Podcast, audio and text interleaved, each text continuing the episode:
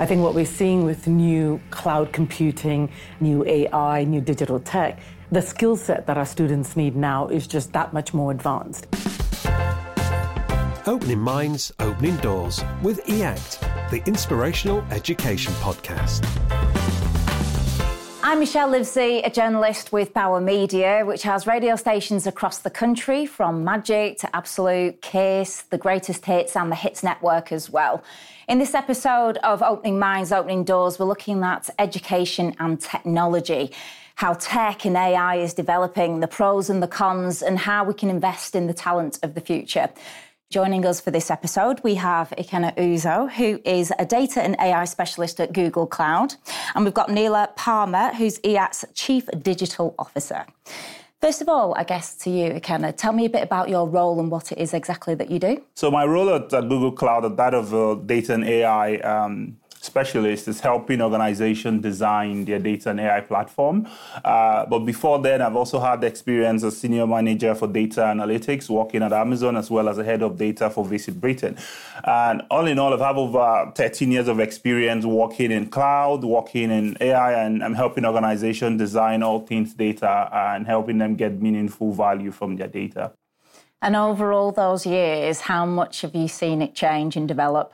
I would say a lot of have evolved over time. Uh, you think about the advent uh, in a, the, the rave now is that of Gen AI and all of this stuff. Uh, some few years back, uh, you wouldn't those things were not common. Although those technology must have existed in one form or the other, but they've evolved uh, over time uh, to make it a bit more uh, user friendly, and the technology as well has been able to solve much more problems than it can it can do now. So I think a lot has changed, and in terms of the world of technology, we've seen introductions of a lot of new things like uh, cloud computing, where organizations no longer have to own large servers and own data centers. Now they are now uh, could just work with a cloud vendor and be able to have all the applications run on those systems. So I'd say a lot of change and the skill sets as well has changed over time as we've, we've gone along. Yeah. Is it all about making things easier for people?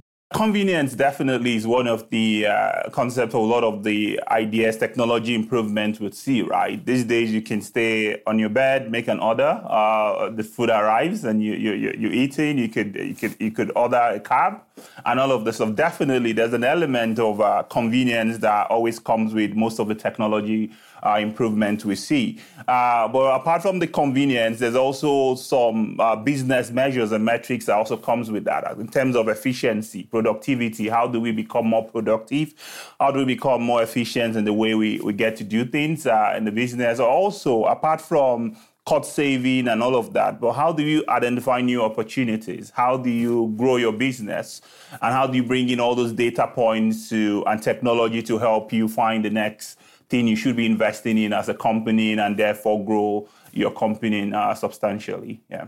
And how does that, Neelam, transfer over to education? Because obviously, all these things that we're hearing about here have got to start somewhere in the classroom in terms of building those skills. So it obviously adds a lot of pressure to education, no doubt. Um, but you know, digital's always been there. We have what we call the um, computing curriculum in our primary and our secondary across our schools. Uh, we work very hard to encourage our students to have a lot of digital opportunities. So that sort of momentum and journey has already started. I think what we're seeing with new cloud computing, uh, new AI, new digital tech, the skill set that our students need now is just that much more advanced.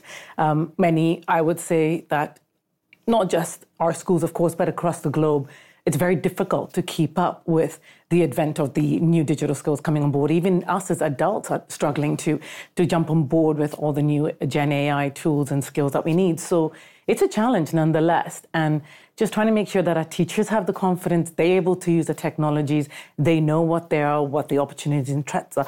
That itself is a minefield. Um, so there are challenges and benefits across both sides. Because, like you say, uh, from a sort of student's point of view and young people, they are finding out faster and moving with the times. And, like you say, if it's something that teachers haven't come across, where are the challenges there in terms of, as you say, making sure that they're also there at that level. Uh, very much so. And I think many teachers tend to be parents as themselves, so they'll see their own children using these tools. And I've actually had, um, you know, a, a, parent come to me who is an educator and told her child to take, for instance, ChatGPT off their computer, not knowing that it's actually browser led. So it's just giving them the sort of information that AI tools are now going to come into our world. And like I said to you earlier, the genie's out of the bottle. So we need to know how to work with it in a really positive manner so that our students can learn to embrace it positively too. I think if we continuously um, mention the cheating word or plagiarism or the negative aspects of it, then we will start our journey quite negatively. And, and that's something we need to become very aware of. Do you find that, Ikenna, that there's a lot of negativity around AI, particularly as that develops, rather than the positives? Yeah, uh, with technology, most times, right? When when it comes, especially when it's, uh, it's introduced, there's always a lot of uh, people always afraid of what you're known, of what could happen with the technology and all that. And and when you think about it from the internet days to when we had uh, the cloud computing and all the uh, big data platform, there's always been, oh, people would lose their jobs. There would be this part of it. And that's, uh, and some of those things are real. There's some of those challenges and all those things. I think that's the role for where regulation should play a part, making sure we mitigate some of those challenges and make sure things are done properly.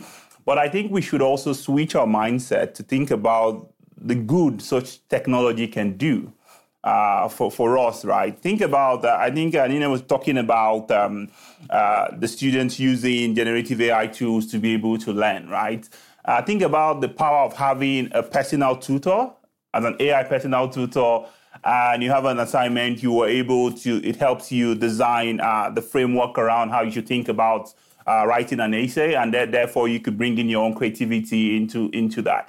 Uh, because I personally believe uh, human minds uh, should actually be used for processing information rather than doing all the storing, right? So what I mean by that is most of the information are available, say online and the internet and, and some of the generative AI tools. But I think where what we should start moving towards is how do we teach our, our, our children to uh, to apply those information to solving problems right? So it's not about you you get a good grade in doing X, Y, Z or uh, helping you do uh, assignments and all of that. Yes, that's one element, but in the real world, we don't. It's not assignments we do, right? We tend to solve problems, right? So that mindset, the way of solving problem using those technology tools, including AI, is definitely an area where we should actually encourage our children to start thinking a bit more creatively, using those tools as an enabler to help them solve such problems and, and discover new opportunities.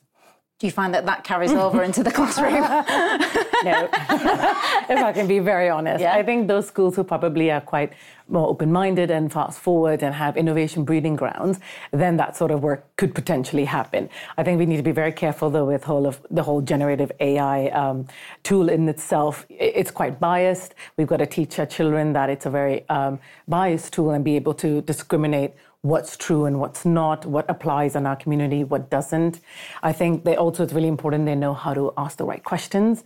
Um, you'll ask a simple question, you'll get a simple answer. If you really want to start connecting the dots, then you need to be able to look at the different angles of your question. And I think to some point it can really enhance our creativity and deeper thinking.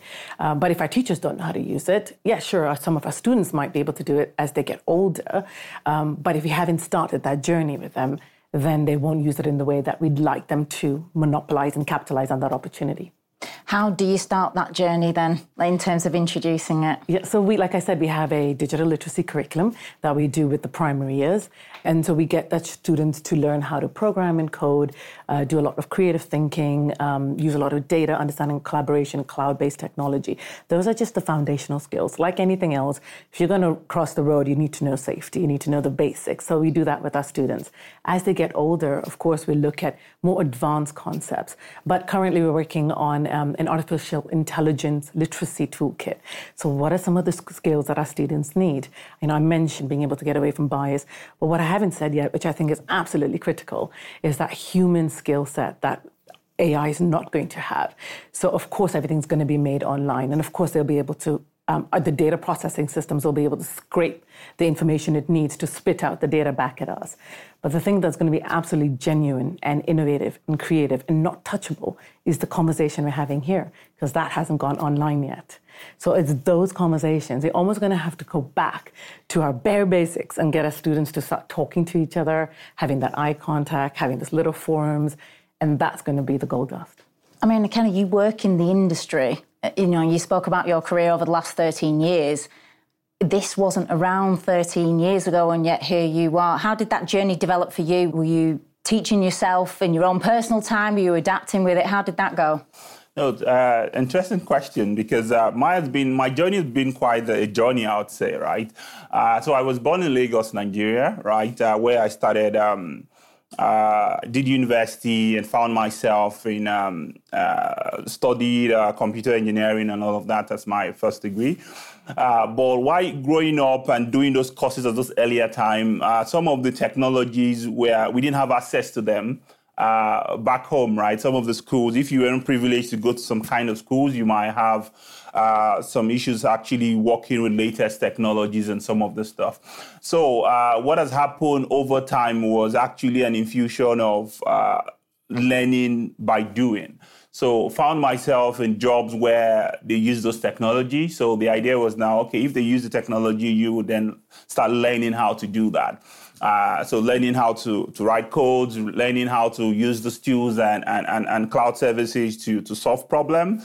And then when I finally moved over to the UK and actually said, wow, this is, there's a lot of opportunities here. There's a lot of, uh, uh, new generation tools and all that. So it's still the same concept of applying oneself to trying to learn all, all, all the latest technology because technology, the, field of technology is a fast moving one, right? So to, uh, what we, we were discussing last three years is different from what we're discussing now.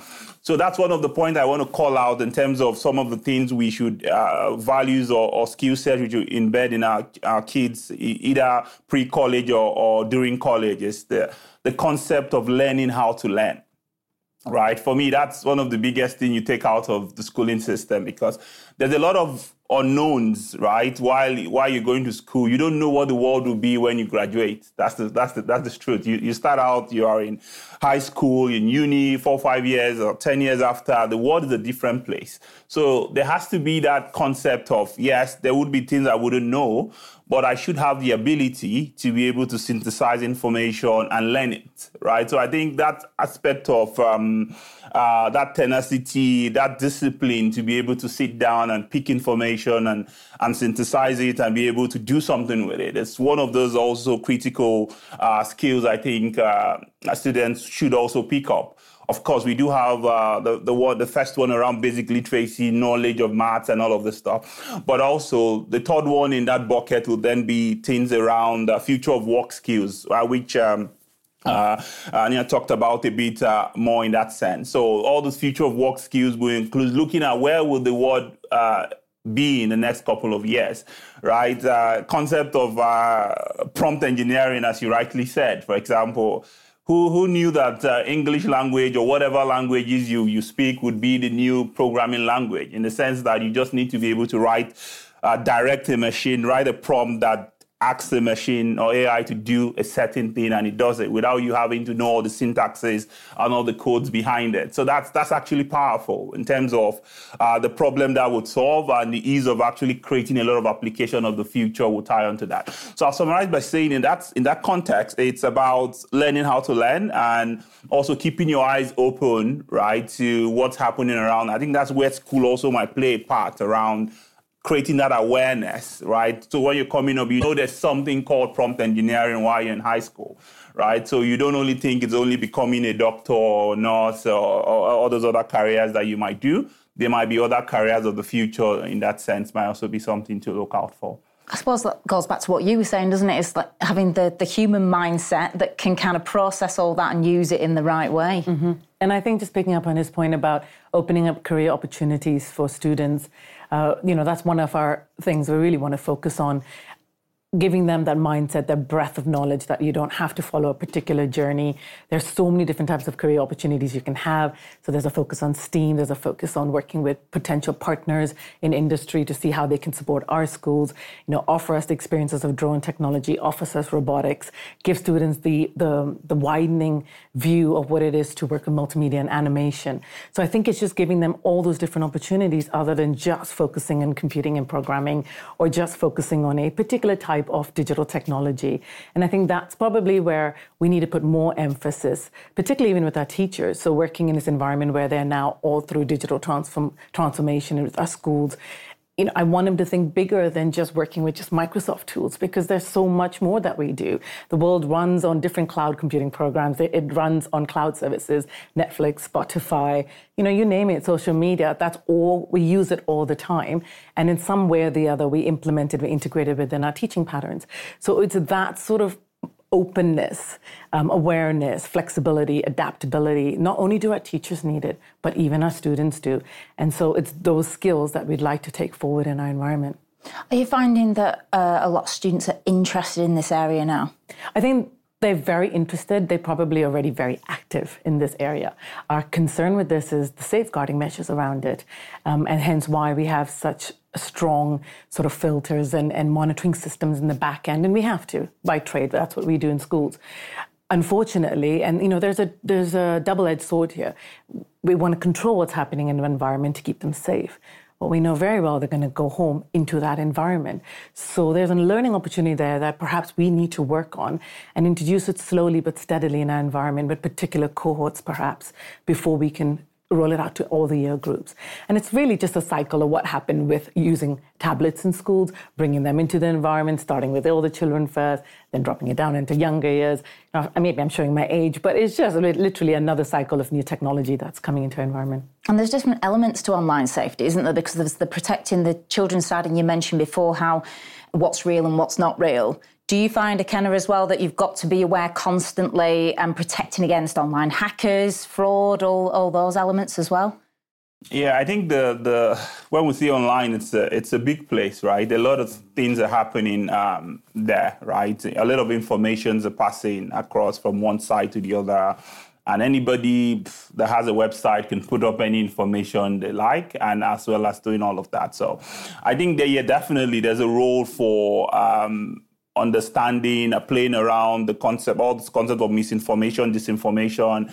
How do you? It's a it's a tough problem to solve, right? Because uh, sometimes the you you need to have authoritative sources to confirm those information are correct or, or wrong and all of that. And I think all the uh, social media platform and all of these are really working on saying how do we ensure that the information we, we put out there is uh, is right. And definitely, I'm all for uh, that safeguarding, making sure uh, the, the, right contents are exposed at the right age to, to, to, to, different people. So at that point, they, they, they, when they have a bit more of the mindset to make their own decisions and all of those stuff as well. So it's, uh, it's, uh, it's a challenge, but it's one that is solvable. It's one that over time it would uh, keep getting better as the technology to do that gets better. But apart from the technology, also, the regulators also have some part to play around that as well, keeping everyone safe in that context. Yeah. Going back to AI, and we were talking about, um, I think you mentioned an example of a parent who deleted something off their um, child's computer. Why do you think there's such a fear around AI and developing technology? Because they don't know. You, you know, you, you worry and fear about things that you don't know. Oh, I think perhaps what we need to make aware is that we use AI every day. Sat navs, Netflix, Spotify, that's all run through AI. And we've accepted it very easily into our lifestyles because, like you said, it's made it easy, more convenient, it's added color to our lifestyle to some, some degree. And so, in a similar context with AI, if we use it in its right manner, it could just benefit us more than anything else. Often there was this phrase that edtech would reduce teacher workload, and I really struggled with it, even though everybody talked about it. But you know, I was not quite about it. So, but with AI, generated AI, it really does significantly reduce teacher workload. You know, you can write up documents, you can write up essays, you can mark papers in matters of seconds and minutes. Um, and I was saying to you that when I show it now to teachers and, and heads, they, they're stunned at what could happen. And I've had so many of them come up to me and say, You've transformed our lives. And that's what we want to hear.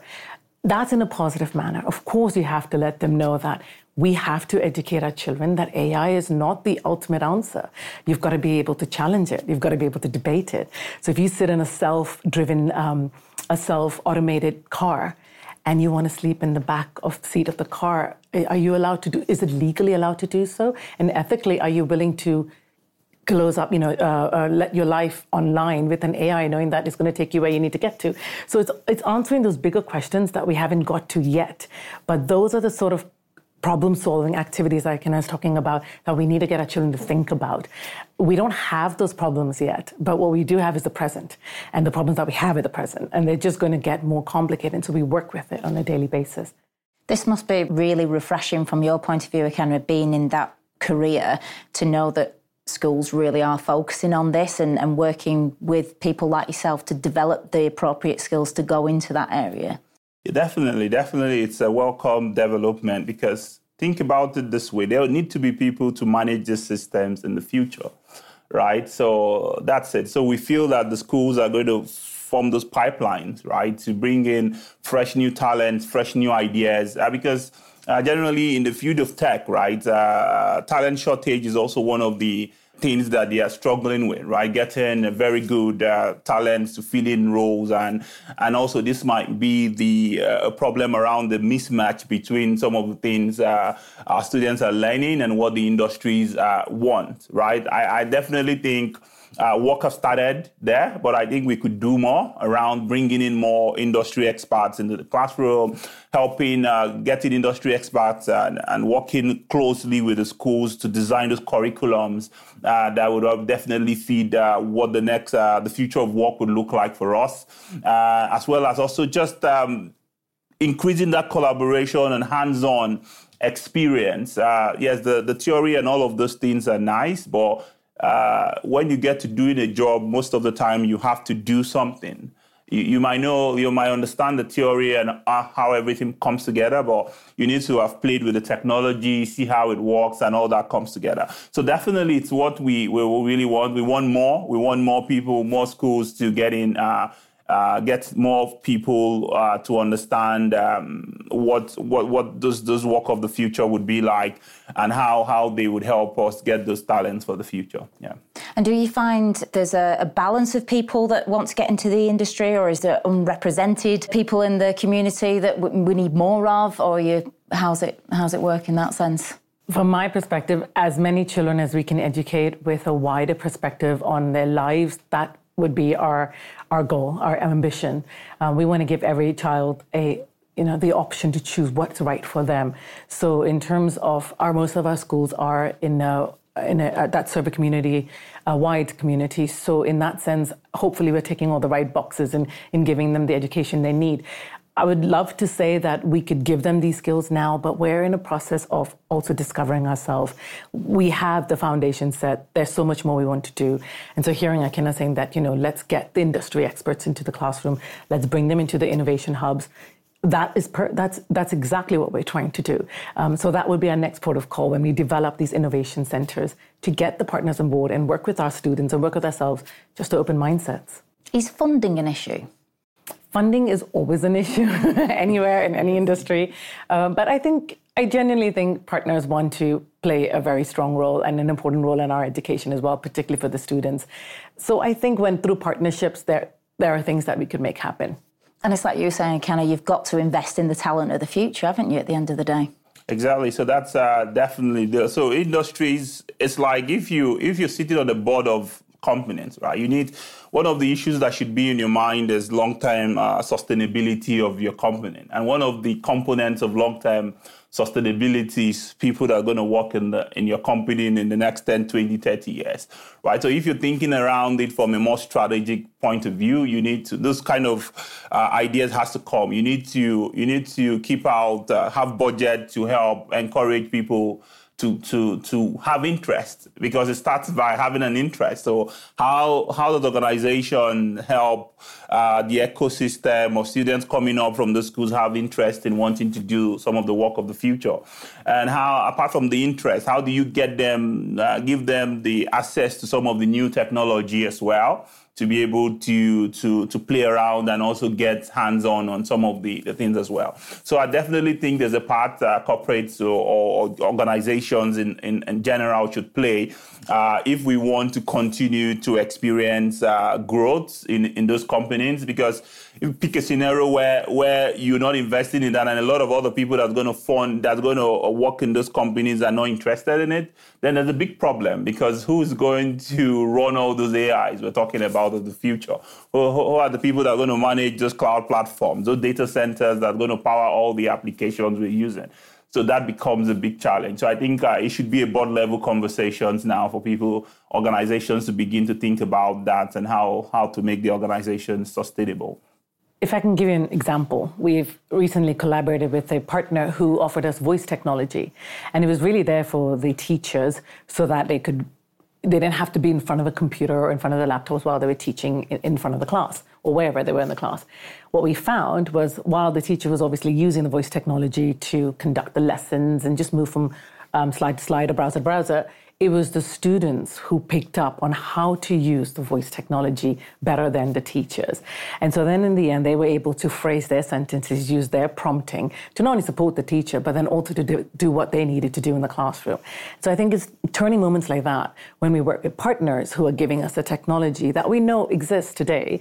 And that's really how our students use it. They'll talk to Siri. So in a similar manner, we've brought voice tech in the classroom so they can continuously ask questions and deepen their learning. You might be studying about glaciers Next thing you know, you'll be talking about climate change, and then you'll be asking the questions to the voice tech or to whatever there is, an Alexa in the classroom, to really get down to the nitty gritty of it. That's fantastic. It's just understanding it, isn't it? Like we said before, there's a fear because you don't understand, but actually, if you understand it and it's done in the right way, then it's it's the only way is up with it, really. Mm-hmm.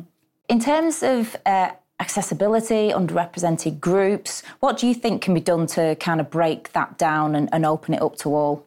I think there are a couple of uh, things here that we, we could look at. But first of all, let's uh, let's think about some of the benefits of doing that, right? Um, firstly, we, we say we have shortage of uh, talents in some industries, right? And, and we don't have participation of the entire workforce to help power the industry. So on the one hand, we say we need talents. On the other hand, we are not uh, very inclusive in the way we bring all those talents uh, into play. A good example is uh, thinking about, uh, specifically talking about tech, right? If you want to think about the number of uh, or, females in tech, that's uh, that number is not where it should be, right, in terms of the percentages. So, for example, that means we're cutting out the big uh, uh, chunk of um, of that. So I think there's a start from Tech Nations that says about. Um, of course, women make up 50% of the workforce, but just 26% of the of the um, of the tech workforce. So that means there's some gap we need to still uh, bridge there. So when you start talking about other area of inclusion, for example, in terms of race and all of the stuff, so the the numbers even get a bit more uh, problematic, right? So so about 13, I think it was Tech Nation survey they did in there, and there was about uh, I think about 13 or 16 percent of people that live within the London area, for example, are, are people of color, black people. Uh, but about 3 percent or so of those are people in tech, for example. So, so some of these stats just begin to make you understand that okay, there could still be some work to be done in terms of um, uh, and why it's important to to have uh, inclusivity or representation in, in tech is a, a couple of reasons, right? Uh, the for you to build technology that will be used by everybody, uh, everybody has to play a part in building it, right? To pre- prevent all those problems of bias and all of those things that come around that. Uh, second reasons might be around uh, wealth creation. We know tech is one of the big areas where uh, a lot of wealth is being created from technology that know how to do it well, Co- companies that know how to do it well. So if you don't have representation in that way, you further be exacerbating the, the wealth gap in that sense. So that's also uh, one other area that I also think in terms of um, what we could do. So those are some of the, and of course, the, the last point would be on that on that one in terms of benefits, just a fair thing to do, right? So we need everybody participating equally into the society and helping to grow uh, the, the society. Therefore, so how do we fix the problem? So I, I just recently completed an executive MBA at, at Cambridge, and my my my my my my my thesis or my my project I did was on how do we solve the problem of um, um, talent shortage in tech, right? And one of the, the, the some an area of very big passion for me. I, I spent the entire dissertation studying it, so it has to be something of a serious passion. But yeah, I, I, I had to look at it, and one of some of the things I began to see is that the first thing I, I quickly found out that could be a way to solve it is widening the pool through which we source talents right? Uh, currently, I still believe uh, it's not it's not wide enough. We still might get talent from the same kind of places we get them historically. Uh, with, why, if you do that, therefore, you would miss out in some brilliant talent that might not have gone to kind of schools or been fortunate to have some kind of background. Therefore, you miss out those kind of talent. So I think uh, companies should consciously think about where they get the pool of talent from. Uh, in terms of that's one, one, one I would say. Uh, second thing is around affordability, right? So it's still a problem for a lot of people to afford to, to attend some kind of schools because of the cost and all of that. So how do you make it a bit more affordable? right? What kind of models do you introduce to help uh, people typically that might not be able to afford it, afford it, right? So it could be in form of scholarship, it could be in form of internship, it could be in form of diff- different models. But the, the goal is we should think about how we would include, uh, get people the right, even if they can't uh, naturally afford it. How do they get into into into that uh, as well? So those are some of the things um, that could be done. A third thing for me as well is around aligning the incentive of education providers and the students right? I think it was a CIPD um, report that said almost about 50% of uh, of students don't get a job after six after six months or something like that, right? So that's the problem. If you finish spending time going to school and, and at the end of the day you can't get a job, right? So I think there should be some incentives around how do, do we align incentives of um, educational providers with the student. And most students, their incentive is to get a good job. And how do we make that happen? All hands has to be on deck from, from the corporations, the educational providers to make sure they get the skills that are uh, industry relevant skills that they can apply to, to the workforce, I'd say. That transition period's really important, isn't it? Going back from school to, like, say, the real world of work. Mm-hmm. I, actually, from my point of view, I think tech is just tech, and we're all using it in some way or the other. Our students are using it as well. Uh, and, and, and there was the argument that we only got 6% of girls in programming at one point. But not everybody does programming. You know, not everybody wants to program and, and write code. So there are different versions of tech. And at, to be quite honest, at where we are now today, tech is just integrated in all our lifestyles. So I'm not even sure that there is that disparity anymore. Sure, we may not have the workforce skills. That's a different conversation. But in terms of integrating tech in our lifestyles, in our curriculum, in our thinking, in our mindset, like it or not, it's there. And it's probably got more accelerated since the pandemic where now if we can't be somewhere, don't worry about it, we'll Zoom or we'll Teams, we'll be there. So that sort of mentality has shifted. I think what we need to do more is extend the, um, the recognition of multimedia, of podcasting, of uh, programming, of uh, robotics, of AI, all those different types of tech, because there's a role to play in all of them. Tell us about your foundation, Ikenna.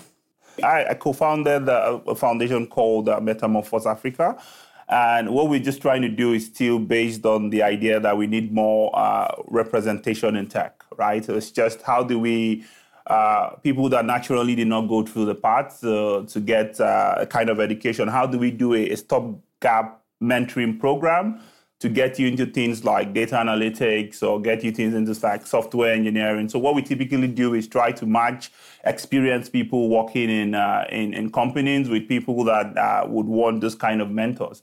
So within my network and the broader network, we just match people. And what we've seen quickly is that that has created one the awareness of what's possible, right? Because that's where it starts. People don't even know what's even possible for you to do they don't see a lot of role models and all that across board. So we tend to fish out those role models and match them with people that would need this kind of help. And therefore, what we've seen uh, over time is that that encourages the interest to get people to study more, uh, take a particular kind of courses or just go do some short, short, short six month, three month boot camp and make transitions into the industries. Yeah. Wow. How successful has that been so far? So far, so good. We trained uh, dozens of people, people through the, the program and still we're still, still on it. Uh, but yeah, that's uh, what, how we've been uh, going on uh, with that for now. Yeah.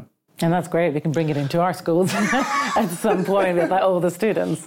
yeah, definitely. The mentoring is a big one to help get a lot of people into tech. So it should be one of the things schools should consider. Thank you so much. That was really interesting insight. If anyone wants more information on that episode or any of our other Opening Minds, Opening Doors episodes, you can go to the website openingmindsopeningdoors.co.uk or just search on socials Opening Minds, Opening Doors. Opening Minds, Opening Doors is a Bauer Create production for EACT.